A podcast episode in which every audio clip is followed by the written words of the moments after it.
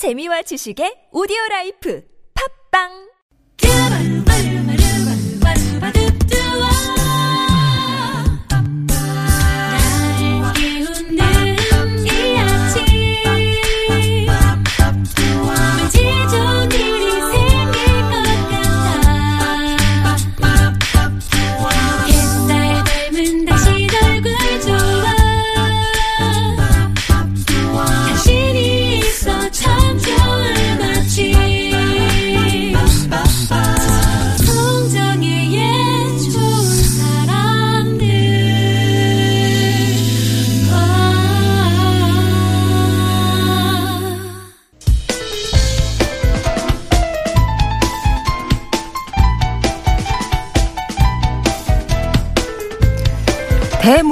윌리엄 셰익스피어는 이런 말을 했습니다. 고통스러운 슬픔으로 가슴에 상처를 입고 슬픔에 마음이 혼란스러울 때 음악은 은빛 화음으로 빠르게 치유의 손길을 내민다고요.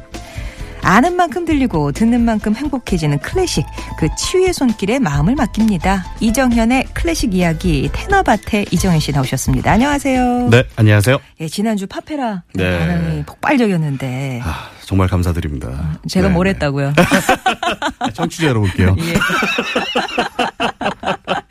오늘은 어떤 네. 주제로 갖고 오셨어요? 네, 오늘은 항공 마일리지를 쌓는 첼로.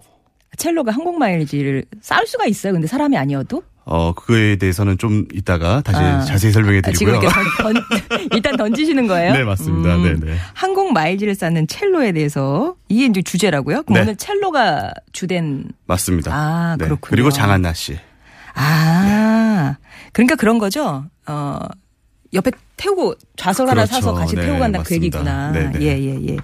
자 그러면 어떤 얘기부터 해볼까요? 첫 곡은 어떤 음악을 준비하셨는지. 어, 장한나 씨의 곡으로 준비했는데요. 생상스의 동물의 사육제 모음곡 중 13번 백조를 준비했는데, 어, 사육제 그러면은 잘 모르시는 분들도 간혹 계신데, 그 영어로는 카니발이에요. 네. 그래서 그 기독교 국가에서는 그 부활절 전에 사순 시기가 있는데 그때는 어, 금요 금식을 해야 되는데 그거 하기 전에 고기를 많이 마음껏 먹고 아, 즐기자. 미리, 먹, 미리 먹 어두는 거예요. 네, 그래서 까르네 발레가 라틴어인데 까니발의 어원이죠. 어. 그게 고기를 먹지 않는다는 뜻이거든요. 아. 그러니까 고기 먹지 않기 전에 많이 먹자. 그리고 즐기자. 그래서 그게 바로 사육제입니다. 아, 그게 사육제예요. 네네네. 아, 카니발 전에. 네. 예.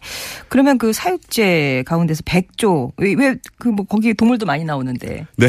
굳이 백조를 아, 백조가 가장 아름답고요. 아. 그리고 생상스의 대표적인 곡이라고 해도 과언이 아니고 예. 그리고 첼로랑 가장 어울리는 곡 중에 한 곡입니다. 아, 그리고 또. 장한나 씨의 그런 어릴 때 녹음했는데도 불구하고 정말 깊은 울림이 있거든요. 음. 네. 네, 그래서 준비해봤습니다. 예. 아마 들으시면 어 들어봤어 하는 네, 그런 곡이죠. 맞습니다. 되게 네, 네. 많이 알려진 곡. 일단 그 생상스의 동물의 사육제라는 그게 어떤 건지 좀 설명을 해주시는 게 필요하지 않을까요? 네, 그래서 그 사육제 시즌 보낸 다음에 그 생상스의 친구였던 첼리스트 사르르 부크가 있었는데 곡을 의뢰했어요. 음. 그러니까 생상스가 그래서 어떤 곡을 할까 그러다가 어차피 고기도 많이 먹고 이러니까 뭐 고기도 좀 넣고 그러다가 동물이랑 하면 재밌겠다 해가지고 아. 뭐 백조뿐만 아니라 뭐 당나귀, 코끼리, 뻐꾸기, 심지어는 사람까지. 그러니까 아. 사람은 피아니스트, 네, 본인도 네, 네. 피아노를 좋아했기 때문에 네. 그래서 13곡, 14곡을 만들었는데 백조는 그중에 13번째 곡입니다. 아, 그러니까 이게 뭐 갑자기 영감이 떠올라서 촥 나온 곡이 아니라 사전에 기획이 된. 네. 그러니까 사실 작품이군요. 누구한테 의뢰를 받아야지 영감이 떠오릅니다. 아, 그렇군요. 그러면 테너밭에 이정현 씨도 그런 식으로 작업하시나요? 아무래도 드라마 쪽에서 뭐 연락이 아. 오거나 음반제가 왔을 때 더 영감이 잘 떠오르죠. 근데 막 그게 막 시간은 촉박하고 뭐는 안 떨어 그러면 진짜 숨이 막힐 것 같아요. 근데 진짜 신기한 게 공을 들여서 만든 곡도 잘 될 때가 있지만 음. 그렇게 정말 어떻게 보면 초치기로 작사를 했을 때 네네네. 그러니까 예를 들어 그 심판의 날 주원 씨랑 같이 부른 물론 어. 주원 씨 덕분이었겠지만 의외의 곡이 조금 히트할 때가 있더라고요. 네네. 아, 그렇구나.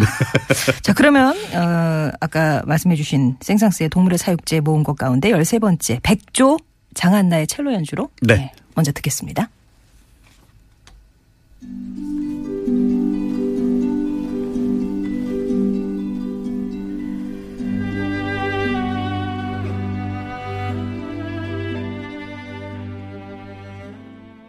이정현의 클래식 산책. 예, 오늘도 들어보는 이 클래식. 백조 백조라는 곡을 들어봤습니다. 보통 이렇게 곡을 소개할 때는 네. 어, 그 협, 현, 협연한 네. 오케스트라 얘기도 많이 하잖아요. 아, 네. 음. 레너드 슬래트킨이 지휘하는 어, 필하모니아 오케스트라의 협연이었습니다. 아, 예. 줄, 예, 아닙니다. 아 근데 이 곡이 나올 나갈 때 아, 송중기 아나운서께서 네. 정말 아, 감상을 우아하게 백조처럼. 네, 그렇게 감상하셔가지고 제가 아무 말도 못했습니다. 아, 지난주에 어떤 분이 저한테. 산티 난다 그래가지고. 아, 아, 아니야. 예. 굉장히 고급. 네, 그렇습니다. 네, 이지연 네, 네. 씨가 클래식은 어려워야 제맛이고 폼날 네. 것 같은데 가끔 이렇게 쉬운 곡이 있어서 지금 저도 살맛나요. 귀 쫑긋하고 듣고 있습니다. 아. 라고 얘기해 주시네요. 예. 자, 그러면 아까 그 항공 마일리지를 쌓는 첼로, 어, 네. 그 얘기는 언제 하실 건데? 아 지금 하겠습니다. 아, 예. 네.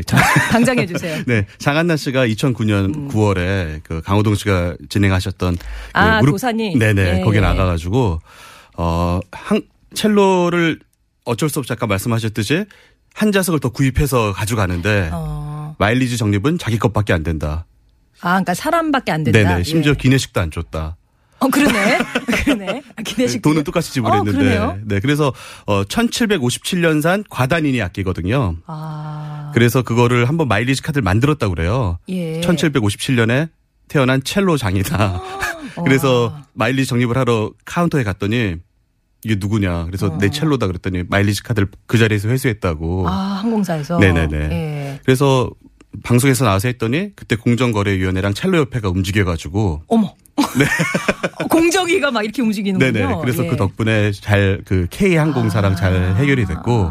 그러니까 물론 뭐 어떤 항공사는 자기네들은 기존부터 했다 이런 항공사들도 있긴 있는데 네. 대부분은 안 됐고요. 네. 그리고 공정거래위원회에선 그 덕분에 협, 그 협의하다가 어, 마일리지 기간도 5년에서 10년으로 늘리고 아. 뭐 가족 마일리지도 어 직계에서 가족이지. 형제 뭐 사이까지 네. 며느리까지 다 포함되게 해놨고 아. 그래서 많은 걸 해결했고 네. 특히 어 장- 장하나 씨 같은 경우에는 첼로 자리까지 공연사 측에서 내줄 수도 있- 비용을 내줄 수도 있지만 대부분의 첼리스트들은 본인이 부담할 거거든요. 어. 네. 그러니까 어떻게 보면은 어 출연료도 안 나올 만큼 그런 비싼 돈을 들여서 연주할 때도 있는데 이런 게 개선이 돼가지고 음. 예 아주 다행이라고 생각합니다. 아, 그러면 그 후에 이제 연주자들이 특히 이제 첼로 같이 큰 악기를 들고 다니시는 분들은 같은 혜택을 보시는 거예요? 네 그렇죠. 아. 네. 어우, 선구자네. 네 그래서 사실 첼로가 예. 그, 이- 그 나무가 정 몇백 년이 됐고 어떤 얇은 부분은 1mm가 안 되는 부분도 있어요. 어. 근데 줄이 4개잖아요, 현이. 네. 근데 그 현이 장력이 엄청나거든요. 어. 그래서 자- 자칫 잘못하면은 깨질 수가 있고 근데 깨지면은 사실상 악기로서 생명을 다할 수도 있고요. 음. 그리고 굉장히 첼로란 악기가 민감해서 비만 와도 음. 장한나 씨의 말에 따르면은 담배 피고 골골거리는 소리가 나올 때가 있다. 아. 그리고 첼로는 이제 친구도 아니고 내 그냥 내 자신이랑 마찬가지고 음. 영원한 동반자다 이렇게 얘기를 했거든요. 근데 그 덕분에 마일리지 정립이 돼서 음. 어, 위안이 된다. 첼로도 기뻐하고 있다. 본인은 첼로랑 대화를 나누는데. 아, 아, 그러면 얘, 얘도 이제 안전벨트도 그럼요. 네. 꼭 해주고 가. 네, 보셨어요? 어, 어떻게 이렇게 확신을 하세요? 어떻게 그렇게 확신을 하세요? 그러니까 가끔 가다가 네. 조금 그 함부로 다루는 분도 간혹은 있는데 보통은 아. 장한나 씨 악기만 해도 300만 달러가 넘거든요. 아, 네. 네, 그리고 뭐 정경화 씨 바이올린은 700만 달러가 넘고 이렇기 때문에 아, 아마 본인의 몸보다 더 조심할 수도 있습니다. 아, 네. 그런 면에서 보면 성악가들은 네, 네. 예, 뭐 그렇게 악기 운반이라든가 이런 불편이 없으니까 네. 좋으시네요. 그러나 이제 감기 걸리면은 아무것도 못 하고 또 몸을 아끼다 보니까 아. 아. 주 예민해져서 네네. 어, 집안에 약간만 안 좋은 일이 있어도 목이 사실 사람들이 기분이 안 좋으면 목부터 잠기잖아요. 아, 그래서 성악가들이 살짝 좀 저 사람 미친 거 아닌가 이런 게 드는 게 좀 업돼 있어야지 고음도 잘 나오고 소리가 더 밝게 나오기 때문에 예, 그런 분들이 좀 계십니다. 예. 예, 네. 자, 그래서 어, 궁금했던 한국 말기를 싸는 첼로 얘기는 들어봤고요. 네. 두 번째 음악은 뭘 들어볼까요? 어, 이번에도 첼로 곡을 아주 어, 아름다운 작품인데요. 라마니노프의 보칼리즈 음. 가단조 작품 번호 34-14. 다시가 뭡니까, 다시가? 34에 아, 14. 나 진짜. 34에 14. 네. 예. 네. 그래서 보칼리즈는 그, 그 보컬 없이 네. 노래한다. 아. 그래서 무언가고요. 네. 보칼리제라고도 하는데 보칼리제는 이탈리아 발음이고 보칼리즈는 프랑스어 네. 발음인데 예, 음악 용어마다 이탈리아어로 할 때도 있고 독일어로 할 때도 있고 불어로 할 때도 있는데 보칼리즈는 불어로 많이 하고 음. 아, 있기 때문에 그렇군요. 보칼리즈라고 하는 게 더 맞는 것 같습니다. 네. 역시 첼로는 장한나 네, 지휘는 레너드 슬래트킨이 주연하는 필하모니 오케스트라의 연주입니다. 들어보겠습니다.